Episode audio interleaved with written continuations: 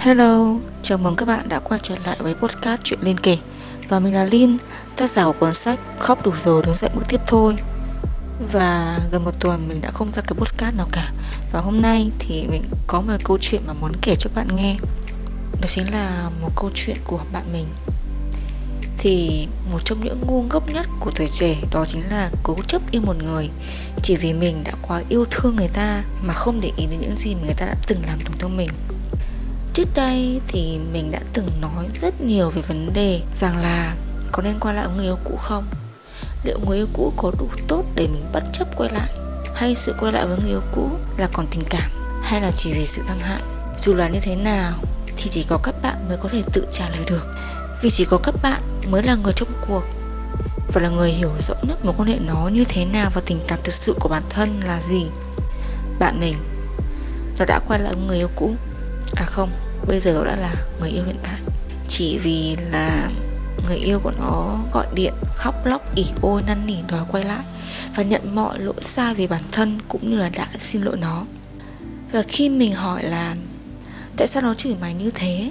Nó làm mày buồn khổ, nó làm mày vật vã như thế mà mày vẫn còn quay lại? Bạn mình mới nói rằng, vì tao đã chót thương người ta quá rồi và cũng nhìn ra nhiều thứ mà người ta đang thay đổi vì mình. Mặc dù hai đứa mới chỉ quay lại với nhau có hai, ba ngày gì đó, thật sự mình hơi khó hiểu về cái sự thay đổi mà bạn mình đang đề cập đến với mình.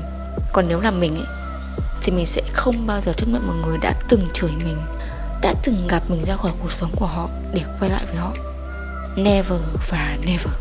Thật sự quá ngu ngốc khi bản thân bạn chỉ vì một vài giọt nước mắt năn nỉ ôi mà đã muốn quay lại với đối phương, và bạn tự có một cái suy nghĩ rằng họ đã và sẽ thay đổi họ đã nhận ra những cái sai của mình, vì thế họ mới quay ra tìm mình và mới nhận ra sự quan trọng của mình trong cuộc sống của họ thật sự sai lầm, bởi sẽ có 100 người thì đến 99 người sẽ tỉnh giấc khi nhận ra sự thiếu hụt của một ai đó đã vô tình trở thành thói quen. Và khi đã trở thành thói quen rồi thì sẽ không muốn mất. Bản thân họ sẽ không muốn một mình, không muốn cô đơn và thật ra là chưa tìm được một ai khác để lấp vào chỗ trống đấy. Thế nên mới tạm quay về và bám tạm một chiếc thuyền đã cũ và mục nát. Vì nếu như không tốt, nếu như không cảm thấy trân trọng trong mối quan hệ đó thì người ta đã không buông ra những câu làm tổn thương nhau đã không chửi nhau đã không buông ra câu chia tay và không rời bỏ bạn trong lúc bạn khốn khổ nhất. Đến các bố các mẹ mình lấy nhau về mấy chục năm vẫn còn cãi nhau chán chê mê mỏi giận dỗi nhau chục ngày trời không thèm nói với nhau câu nào. Nhưng mà vẫn không bao giờ nói một câu chia tay. Không bao giờ buông ra những câu là mình bỏ nhau đi hay là chúng ta đừng sống với nhau nữa. Là bởi vì ngay từ đầu ấy, họ đã có sự tôn trọng nhau rồi và khi ở bên nhau càng lâu, thì cả hai đều cảm thấy mình được là chính mình mình được thoải mái. Và cho dù như thế nào thì họ vẫn không muốn thiếu đi cái người kia ở bên cạnh. Chứ không phải là sau ba hôm giận dỗi rồi mình chia tay đi như các bạn trẻ bây giờ đâu. Đó không phải là tình yêu, mà đó là bạn đang muốn làm bố mẹ trẻ của người kia thôi. Thế nên, đừng bao giờ tạo cho mình một hình ảnh dễ dãi trong mắt người khác bạn có thể biện minh rằng bạn vẫn còn yêu, bạn vẫn còn thương người ta, nên mới quay lại và nghĩ rằng họ đã thay đổi. Nhưng đó lại chính là cơ hội bạn cho người ta thêm một lần nữa coi thường bạn và làm tổn thương bạn. Người ta sẽ dần có một suy nghĩ như thế này. Ôi giời, tưởng thế nào? Ra là mình năn nỉ một chút, khóc lóc một chút và yếu đuối một chút thì người ta đã yếu lòng quay lại với mình rồi. Tưởng cứng rắn lắm chứ? Tưởng dứt khoát lắm chứ? Ra là cũng không thoát được mình. Và rồi người ta sẽ ỉ y và coi đó là chuyện rất bình thường.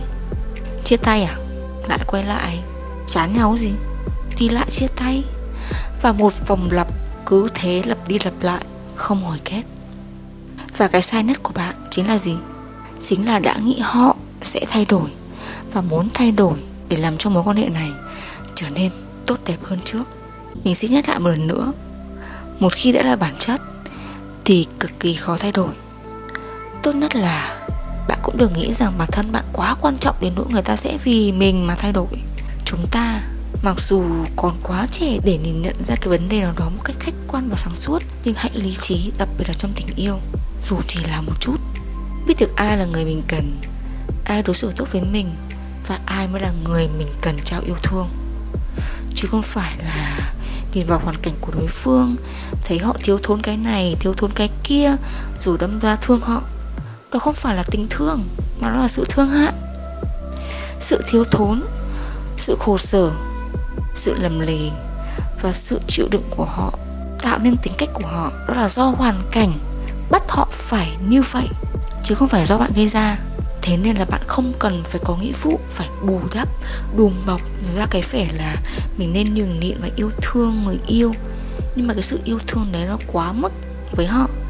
Và điều đó chỉ đem lại cho đối phương cái suy nghĩ rằng À, hóa ra mình bị như vậy Nên nghiễm nhiên là ai đó đến và yêu mình Phải yêu thương mình nhiều như thế. Và rồi dần tạo ra cái sự ích kỷ và sự đành hanh Trong cái cá tính của họ. Cuối cùng người chịu thiệt là ai? Là bạn chứ là ai nữa. Thế nên đừng bao giờ tỏ ra bạn yêu thương người ta vì hoàn cảnh của họ Vì đó chỉ là sự nhất thờ thôi. Cái gì quá thì cũng không tốt. Ngay cả sự yêu thương cũng vậy. Yêu thì yêu những cái gì cần Thì nên lý trí và giải quyết dứt khoát. Một lần người ta đã làm bạn tổn thương Thì sẽ có lần hai, lần ba, lần bốn và lần thứ N. Vì sẽ rất khó có một ai đó vì bạn mà thay đổi. Thực sự rất rất khó. Mà nếu có ấy Thì có lẽ là cũng không đến lượt bạn. Vì bạn còn chẳng biết yêu thương bản thân mình, không nâng cao giá trị của bản thân, thì lấy đâu ra một người vì bạn mà trân trọng? Mây tầng nào sẽ gặp mây tầng đó thôi. Bạn không ra gì thì bạn sẽ gặp lại một người y như vậy. Còn một khi bạn biết bản thân mình như thế nào, thì bạn sẽ chẳng bao giờ cho phép mình lựa chọn một người mà trước đây mình đã từng chọn.